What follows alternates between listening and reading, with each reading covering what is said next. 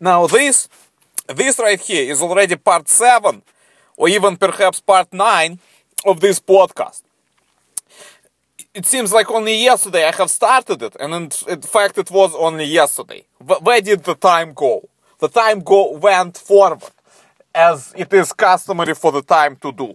This is a little bit of a philosophical aside, so that you know which way time is going. But getting back to that book. Now we know the main character. It's not Lisa Simpson. We know it's 1937. It's not in Russia. And he has written a book. Now, it would be interesting to know what that book was about. Was it mentioned what the book was about? I think, I think it was actually. There was like one, one sentence description that how he tried to describe the nature. How the nature was beautiful. But then when he's written about it and shown it to people, all of them who read it said, no, this is terrible. Mm, the nature may be beautiful, but the way you described it, you may have made it terrible. And fuck, fuck it, philosophical aside number two. How we describe something. Does it make it that or does it not? End of the philosophical aside two.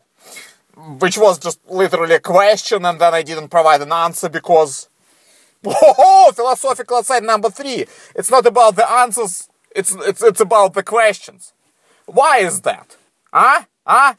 Oh, this, this, this is the best something. This, nah, that's alright. I think it's it's pretty much par for the course for the rest of them.